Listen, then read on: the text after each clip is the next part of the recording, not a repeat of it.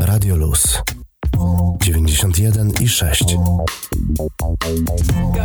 Dzień dobry słuchaczki i słuchacze, tu Michał Sałkowski. Zaczęliśmy nowy tydzień z nową paczką tematów od reporterów Radia Luz. Dzisiaj w programie sporo ścisłych wątków. Jak idą prace naukowców nad szczepionką przeciw koronawirusowi, to sprawdziła Agnieszka Barbach. Marcin Kuźbik skorzystał z zagranicznych kontaktów i porozmawiał z Vittorią Tantini z Włoch, która opowiedziała o rozwoju pandemii w tym kraju i o zachowaniu miejscowej społeczności. Pomoc w dobie koronawirusa nie jest pustym hasłem, na dowód tego powstała akcja Studenci Uczniom, w której starsi koledzy edukują tych młodszych i wy też możecie się wcielić w rolę mentorów. Od koronawirusa też na chwilę się oderwiemy. Marcin Malazdrewicz powie o robaku, który zdaniem naukowców mógł być praprzodkiem wielu istot żywych, w tym ludzi. Będzie też youtuber Hop, który w rozmowie z Łukaszem Zagrajkiem opowie jak zarabiać w internecie. Ruszamy.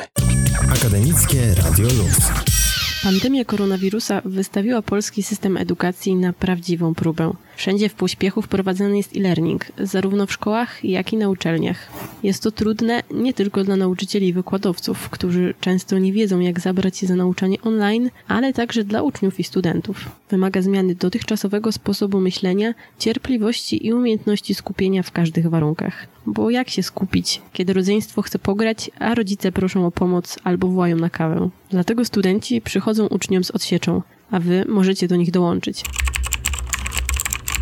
Studenci uczniom to grupa studentów, która postanowiła dzielić się swoją wiedzą z uczniami potrzebującymi pomocy z materiałem przerabianym podczas e-learningu. Studenci, pomóżcie uczniom w tej niestandardowej sytuacji. Korepetycje na Skype'ie, sprawdzenie wypracowania czy zadań wysłanych mailem, formę ustalacie razem z uczniem. Jak to wygląda? Wy zgłaszacie chęć pomocy i określacie przedmiot, w którym możecie pomóc. Uczeń wysyła prośbę o pomoc danego przedmiotu, a studenci uczniom kontaktują go z wami. Razem ustalacie sposób e-nauki. Uczniowie, jeśli potrzebujecie pomocy z równaniami, analizą wiersza, zrozumieniem fizyki czy z jakimkolwiek innym przedmiotem lub zagadnieniem, zgłaszajcie się. To bezpłatna akcja. Więcej informacji na fanpage'u Studenci Uczniom. Wykorzystajmy ten czas na efektywną naukę i wzajemną pomoc. Ja już się zgłosiłam. Trzymajcie się zdrowo, zostańcie w domach. Agnieszka Barbach. Radio Luz. Włącz się lokalnie. Należy pamiętać, że czas epidemii, czas, czas kwarantanny to nie tylko statystyki, specustawy czy konferencje prasowe rządu. To również ludzie. Dlatego też specjalnie dla akademickiego Radia Luz Vittoria Tontini, mieszkanka włoskiego Pesaro. Tutta l'Italia è in quarantena. Sono Całe Włochy aktualnie poddane są restrykcyjnej kwarantannie. Zabronione jest podróżowanie, ale w miejscu stanęła i gospodarka. Praktycznie wszystkie przedsiębiorstwa, firmy i fabryki produkcyjne są zamknięte. Otwarte jedynie pozostają te produkujące najpotrzebniejsze dobra, takie jak żywność czy sprzęty lub materiały medyczne. Szkoły zamknięte są do końca lutego i nie wiemy, kiedy dzieci znów będą mogły wrócić do placówek. Teraz wszyscy uczą się zdalnie. Soprattutto in Lombardia, Emilia Romagna e Marche. Mancano le cose Włoskie szpitale nie wyrabiają, szczególnie te w regionach takich jak Lombardia, Emilia-Romagna czy Markia. Brak nam podstawowych materiałów do walki z zagrożeniem. Ciężko teraz o rękawiczki lateksowe, maseczki czy respiratory podtrzymujące przy życiu najpoważniej chorych pacjentów. Medycy są wyczerpani, psychicznie jak i fizycznie. Chociażby całodobowe noszenie masek i plastikowych przyłbic powoduje u nich rany i odciski. Niestety z jednej strony są oni na froncie walki z wirusem i to oni pomagają jako pierwsi, a jednocześnie są przez to najbardziej narażeni na zakażenie. Dlatego też tak dużo zakażonych wśród lekarzy i pielęgniarek. Pesaro, miasto, w którym mieszkam, nie ma już szpitala. Wszystkie oddziały zostały przekształcone na te dla pacjentów z chorobą COVID-19 i są całkowicie oblężone. Jeżeli dzieje ci się coś innego lub chorujesz przewlekle na inne choroby, musisz udać się do szpitala w innym mieście. Przed wirusem Pesaro było nadmorską słoneczną miejscowością pełną turystów z masą ciekawych wydarzeń kulturalnych. Teraz wygląda jak miasto duchów. Na ulicach nie ma nikogo. Wszyscy siedzą zamknięci w domach. Sono tutti trincerati in casa, sono chiusi in casa. Osobiście wydaje mi się, że sytuacja we Włoszech wygląda tak krytycznie ze względu na późno podjęte decyzje związane z określeniem stref kwarantanny. Dla przykładu, na kilka dni przed punktem kulminacyjnym zachorowań na wirusa, w Marki odbył się mecz włoskich drużyn koszykarskich. Co roku zjeżdżają się tam tłumy ludzi z całych Włoch. Również przyloty z zagranicy, z Chin nie były wstrzymane od razu. Nie było żadnych kontroli na granicach u ludzi przekraczających je. Przez długi czas nikt nie był poddawany obowiązkowej kwarantannie po powrocie z kraju.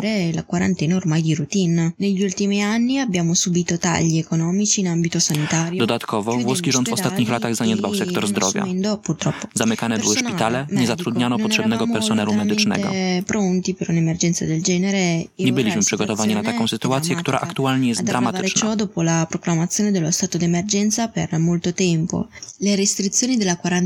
Podczas kwarantanny jesteśmy zmuszeni do tego, żeby, wiadomo, siedzieć w domu, jeżeli tylko możemy. Możemy wychodzić tylko w naprawdę potrzebnych sytuacjach, na przykład w celu zakupienia jedzenia. Niektóre sklepy zostały ogołocone ze wszystkich towarów i wciąż brakuje niektórych artykułów spożywczych.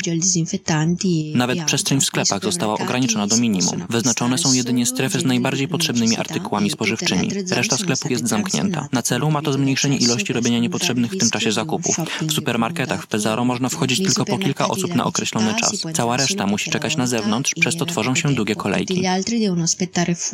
Dom możesz opuścić również, jeżeli wychodzisz z pupilem na spacer lub w samotności wybierasz się na krótki spacer. Co ważne, w obu przypadkach nie możesz oddalać się na więcej niż 200 metrów od miejsca zamieszkania. Jeżeli decydujesz się na wyjście, musisz mieć przy sobie swego rodzaju kartę, w której zapisane jest twoje miejsce zamieszkania i powód, dla którego wychodzisz z domu. Jeżeli nie będziesz miał tego przy sobie, mogą zostać nałożone na ciebie bardzo wysokie kary pieniężne lub kara pozbawienia wolności, a traktowane jest to jako przestępstwo kryminalne przeciwko państwu włoskiemu.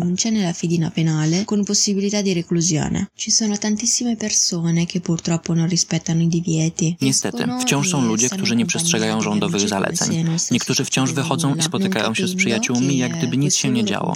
Nie rozumieją, że ich zachowanie jest krzywdzące nie tyle dla nich samych, ale i dla innych ludzi wokół, dla ich bliskich. Ja, moi przyjaciele i moja rodzina zostajemy w domach według zaleceń. Jasnym dla nas jest, że sytuacja jest bardzo poważna. famiglia, amici e conoscenti rispettano tutti questi divieti. Nie wiem, jak długo to wszystko potrwa. Oczywiście mam nadzieję, że jak najszybciej się zakończy, ale naprawdę nie wiem. Nie chcę się na nic nastawiać. Zdaję sobie sprawę, że będzie potrzebny czas, aby wirus się uspokoił i niestety nie będzie to łatwe. Szczególnie, że tak jak powiedziałam, są ludzie, którzy wciąż restrykcji nie przestrzegają, uparcie wierząc w to, że sytuacja ich nie dotyczy. Z najnowszych doniesień wiem, że Włochy pozostają w stanie wyjątkowym do 31 lipca. Prima del coronavirus lavoravo in piscina come bagnina. Przed epidemią pracowałam jako ratownik na basenie. Teraz z wiadomych względów jestem zmuszona, aby siedzieć w domu. Staram się przekształcić ten czas w coś pozytywnego i tego życzę każdemu. Mam czas na spędzanie czasu z rodziną czy uprawianie hobby, którego wcześniej nie miałam za dużo. Dzięki możliwościom technologicznym i wideoczatom utrzymuję internetowy kontakt z przyjaciółmi i dalszą rodziną. Oglądam filmy, czytam książki. Zainteresowałam się także kursami internetowymi.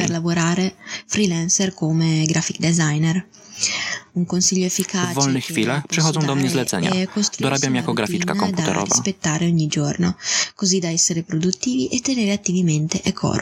Rada, którą mogę dać wszystkim osobom pozostającym w kwarantannie, to zbudowanie sobie nowej, domowej rutyny.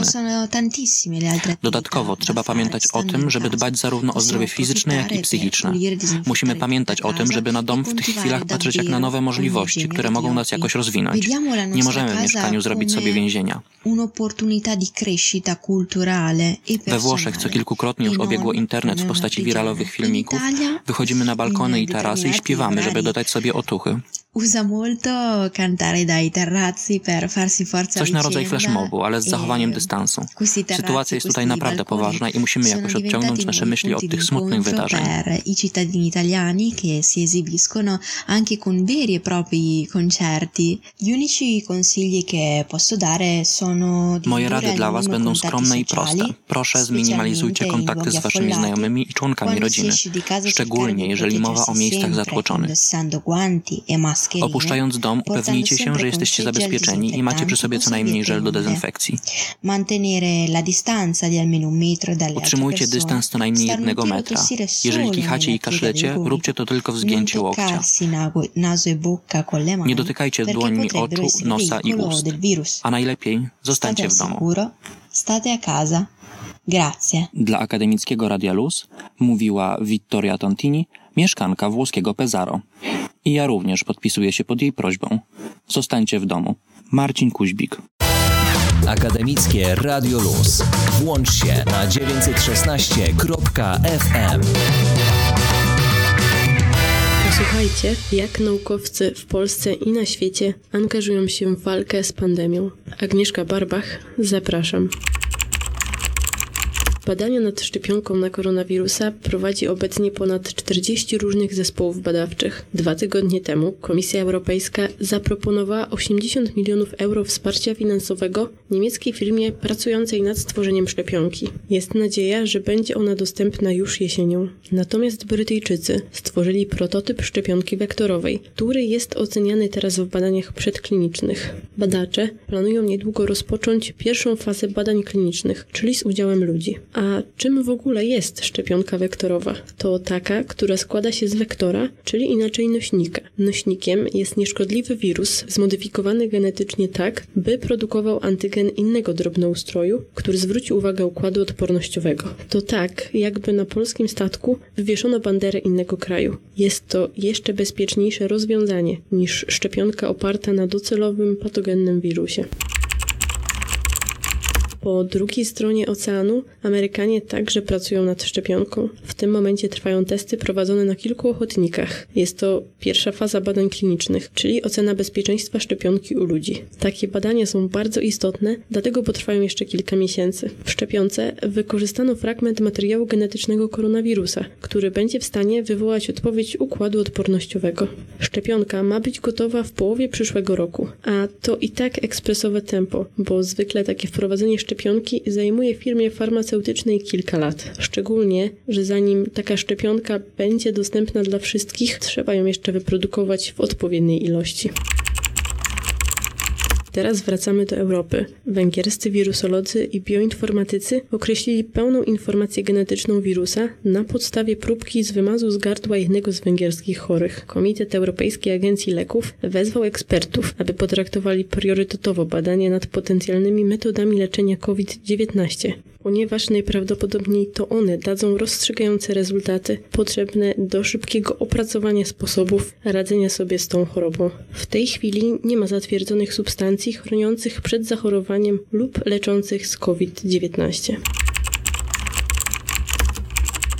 A teraz newsy z polskiego pola bitwy z pandemią. Polscy naukowcy także angażują się w badania związane z pandemią koronawirusa. Jak już opowiadaliśmy na antenie akademickiego Radia Luz, zespół profesora Drąga z Politechniki Wrocławskiej rozpracował enzym kluczowy dla walki z koronawirusem. Natomiast Polska Agencja Badań Medycznych w porozumieniu z ministrem zdrowia podjęła decyzję o wsparciu badań związanych z wirusem SARS-CoV-2 i wybrała do współpracy trzy polskie ośrodki, w tym dwa wrocławskie. A co dzieje się w innych ośrodkach naukowych? Naukowcy z Politechniki Śląskiej w Gliwicach pracują w międzynarodowym zespole badającym jeden z kluczowych enzymów koronawirusa, czyli proteazę, którą rozpracował zespół profesora Drąga z Politechniki Wrocławskiej. Wyniki badaczy koncentrują się jednak na innych rejonach tego enzymu i są próbą przewidzenia dróg ewolucji wirusa, czyli zmiany zarówno wirusa jako całości, jak i jego poszczególnych białek, w tym kluczowej dla wirusa SARS-CoV-2 proteazy. Natomiast polscy naukowcy z zespołu Małopolskiego Centrum Biotechnologii Uniwersytetu Jagiellońskiego wyizolowali i scharakteryzowali koronawirusa z próbki pobranej od polskiego pacjenta zero. Sekwencja uzyskanego izolatu wskazuje, że wirus przybył do nas z Niemiec. Ma jednak pewne unikatowe cechy, wskazujące na jego dalsze zmiany. Już włoski szczep wirusa różni się trochę od pierwszej odmiany z Chin. To ważne badania dla śledzenia rozprzestrzeniania się epidemii, identyfikacji zmian wirusa i szybkiego reagowania na nie. Mają też istotne znaczenie dla opracowywania leków, schematów leczenia i diagnostyki zakażeń. Badania w celu izolacji próbek wirusa od kolejnych pacjentów są w toku. Trzymajcie się zdrowo i zostańcie w domach. Agnieszka Barbach. Akademickie Radio Luz.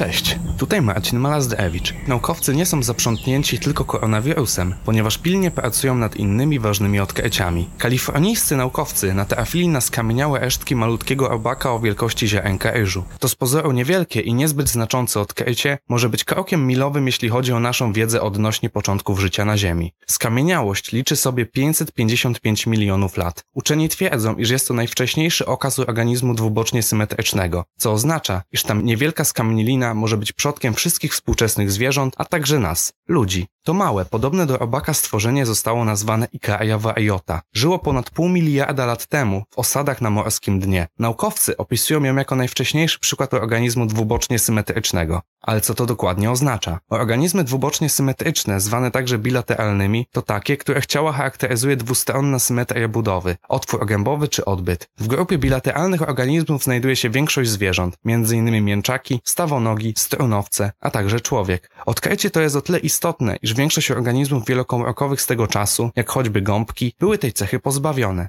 a więc nie są one bezpośrednio związane ze współczesnymi zwierzętami. Dr Scott Evans, główny autor badań, powiedział, że jest to prawdopodobnie najstarszy przykład zwierzęcia dwubocznie symetrycznego. Ponieważ ludzie również mają taką budowę, można powiedzieć, że jest to nasz bardzo wczesny krewny i być może jeden z pierwszych na różnorodnym drzewie życia. Ale właściwie dlaczego budowa dwubocznie symetryczna jest tak ważna? Dała ona organizmom możliwość kierunkowego poruszania się oraz wspólny sposób organizowania własnych ciał. Wiele zwierząt, od robaków, owadów, dinozaury i ludzi, zbudowane jest na podstawie symetrii bilateralnej. Odkrycie to jest o tyle istotne, iż dotychczas przypuszczano, że zachowanie i identyfikacja skamieniałych szczątków takiego zwierzęcia będzie praktycznie niemożliwa, ponieważ przewidywano, że będzie ono bardzo małe i wyposażone tylko w podstawowe narządy czuciowe. Naukowcy z Kalifornii nie kryją zadowolenia i liczą na to, że to z pozoru niewielkie odkrycie pozwoli nam znaleźć odpowiedzi na pytania o początki znanego współcześnie życia na Ziemi. Akademickie Radio Luz. Włącz się online na 916.fm. 91,6 FM, Radio Luz. Z tej strony Łukasz Zagrajek i chciałem Państwa bardzo serdecznie zaprosić na podcast, który miałem ostatnio okazję nagrywać z youtuberem, który nazywa się Hop, naprawdę ma na imię Krzysztof, a na nazwisko Siciński i rozmawialiśmy sobie o wielu ciekawych rzeczach, głównie związanych z YouTubem, ale co jest ciekawe, no udało nam się to nagrać w dobie kwarantanny, więc e, jest to pewnego rodzaju eksperyment. Mam nadzieję, że będzie się tego miło słuchało. Pełny podcast jest dostępny na naszej stronie internetowej, jak i popularnych serwisach streamingowych. A tutaj fragment, który mam nadzieję zachęci niezdecydowanych. Miałeś jakiś okres, kiedy go, e, na przykład jego oglądałeś? Albo tam Filthy Franka? Te, no tak, właśnie za czasów świetności, kiedy Filthy Frank jeszcze nie był Joe G, a, a iDubbbz miał Muzykiem. okres swoich content kopów, no to wtedy zdecydowanie. Myślisz, że takie właśnie postacie wpływały na całokształt twojej twórczości w tym momencie? Myślę, że tak, bo wtedy też mniej więcej zacząłem jakieś takie pierwsze kroki w komentarii. Znaczy, właśnie wtedy powstał mój pierwszy fi film komentarii na temat Gargamela, i, więc zdecydowanie mogło to mieć jakiś wpływ, że Content widziałem... Cop Gargamel. tak, dokładnie tak. Ale nie, no wiesz, że oglądałem rzeczywiście jakichś twórców y, komentarii i że chciałem zrobić coś na ten wzór, y, to przenieść do Polski. Ale czy to miało jakiś taki wielki wpływ? Nie sądzę, bo też nie to, że to nie jest moje poczucie humoru, bo bawią mnie te ich filmy, ale nie jest to coś, co robiąc czułbym się dobrze tak naprawdę. Znaczy to ich poczucie humoru jest miejscami tak hardkorowe, że nie, nie chciałbym iść e, do końca w tę stronę. No jest, jest tam grubo. Ciężko też wtedy zarabiać czegoś takiego, prawda? To prawda, chociaż też się da, tylko że trzeba trochę pokombinować tak naprawdę, ale wiesz, tak, merch in, czy... inne, no, inne źródła. Tak, zresztą ja w tym momencie mam trochę taką sytuację, że chyba z sześć filmów pod rząd mam zdemonetyzowanych, a w ogóle z moim kanałem jest coś nie tak, bo od ponad roku każdy film dostaje demonetyzację z automatu i muszę się od tego odwoływać. I, cza i czasem się... A nie, nie zarobiłeś sobie na to jakimś konkretnym filmem? Nie wiem, trudno mi powiedzieć, bo sam nie przeklinam na filmach, jeśli komentuję jakiś film, w którym są przekleństwa, to cenzuruję, ale nie, też nie rzucam jakichś, nie wiem, hardkorowych żartów, ani nic takiego, więc bardzo trudno mi powiedzieć, skąd to się wzięło tak naprawdę, ale... No w porównaniu do innych kanałów komentarzy jesteś bardzo raczej zachowawczy. Y, Właśnie... Często w swoich opiniach czy stwierdzeniach. Nie, hi nie hiperbolizujesz za bardzo. Też mi się tak szczerze mówiąc wydaje, więc y, trudno mi powiedzieć, dlaczego YouTube akurat tak zarządził. Chociaż właśnie to jest dzisiaj y, odbyła się a propos tego historyczny moment, ponieważ y, wczorajszy zapis live'a z Minecrafta to jest pierwszy film od ponad roku, który nie dostał demonetyzacji z automatu. Zostawiłeś go jako ten? Zarchiwizowałeś? Tak, jako niepubliczny. Zawsze zostawiam live'y jako niepubliczne. A, jako I... Aha, ale, ale dostał brak demonetyzacji. Tak, tak, tak. Ma zielonego Ciekawe. dolarka. Nie, w sumie Zielony. do niczego mi to nie jest potrzebne, bo i tak nie, nigdzie się no. nie wyświetla ani nic, ale nie wiem, może to jest jakiś przełom, a może to jest znak, że po prostu muszę iść w Minecraft.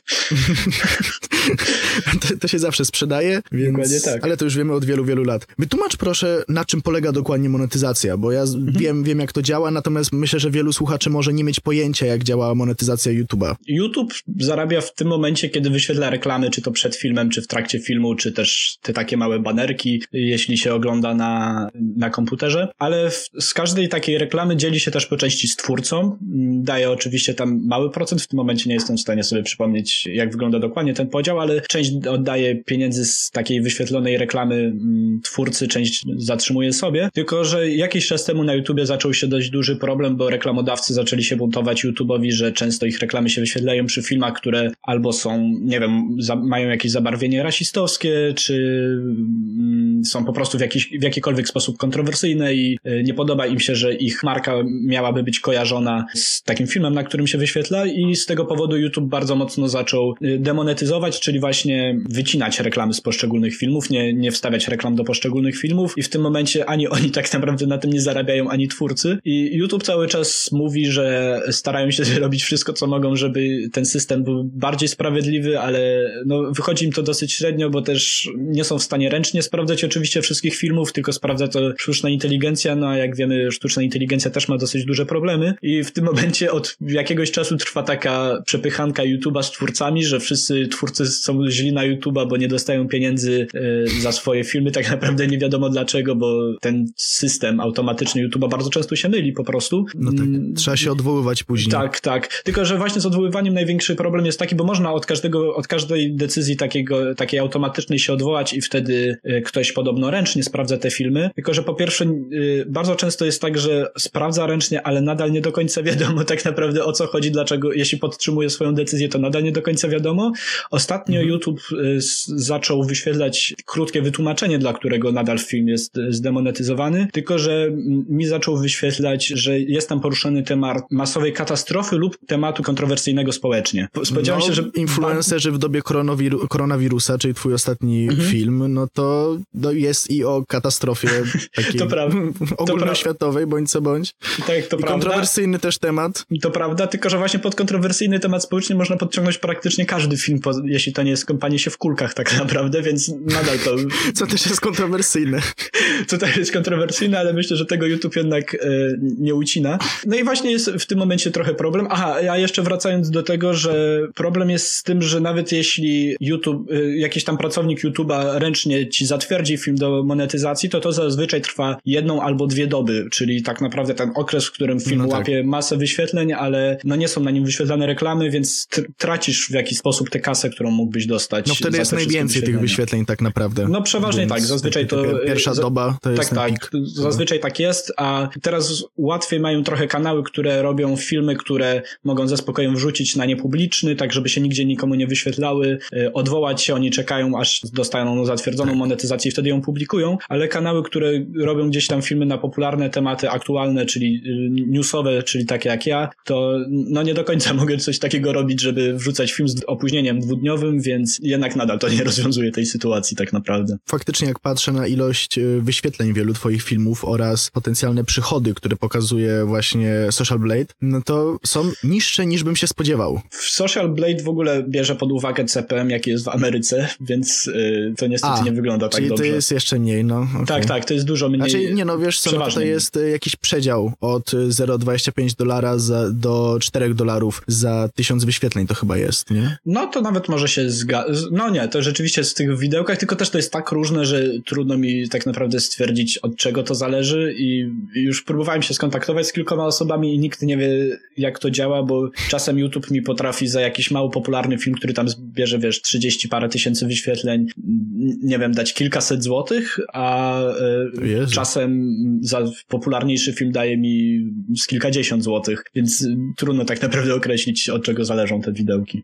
To w takim razie twój zarobek związany z YouTube'em jest w tym momencie głównie z reklam wyświetlanych przy twoich filmach, które później się oddemonetyzują, kiedy się mhm. odwołasz, czy raczej masz inne źródła dochodu YouTube'owego? Y, w tym momencie z ostatniego miesiąca, to jest chyba pierwszy raz taka sytuacja, że w ostatnim miesiącu większość dostałem, większy przychód mam od wspierających kanału, czyli to jest taka opcja, którą YouTube niedawno uruchomił, że ludzie, mm, którzy chcą jakoś wesprzeć danego twórcę, mogą się zdecydować na comiesięczną opłatę subskrypcyjną i mają kilka progów do wyboru, ile chcą y, tej kasy miesięcznie dawać twórcy. Twórca dostaje z tego 70% i w zamian mm, no, twórca się zobowiązuje do jakichś, jakichś dodatkowych treści dla tych osób, które go tam wspierają. I właśnie w tym miesiącu po raz pierwszy mam więcej kasy od, y, od wspierających niż właśnie z tych reklam. Więc o. jest to jakieś wyjście na. No i jeszcze na, na live'ach e, zarabiasz z A, no jasne. nie? No dobra, a to nie wiem, to bym musiał teraz w tym momencie policzyć, z czego to jest tak naprawdę więcej, bo rzeczywiście donaty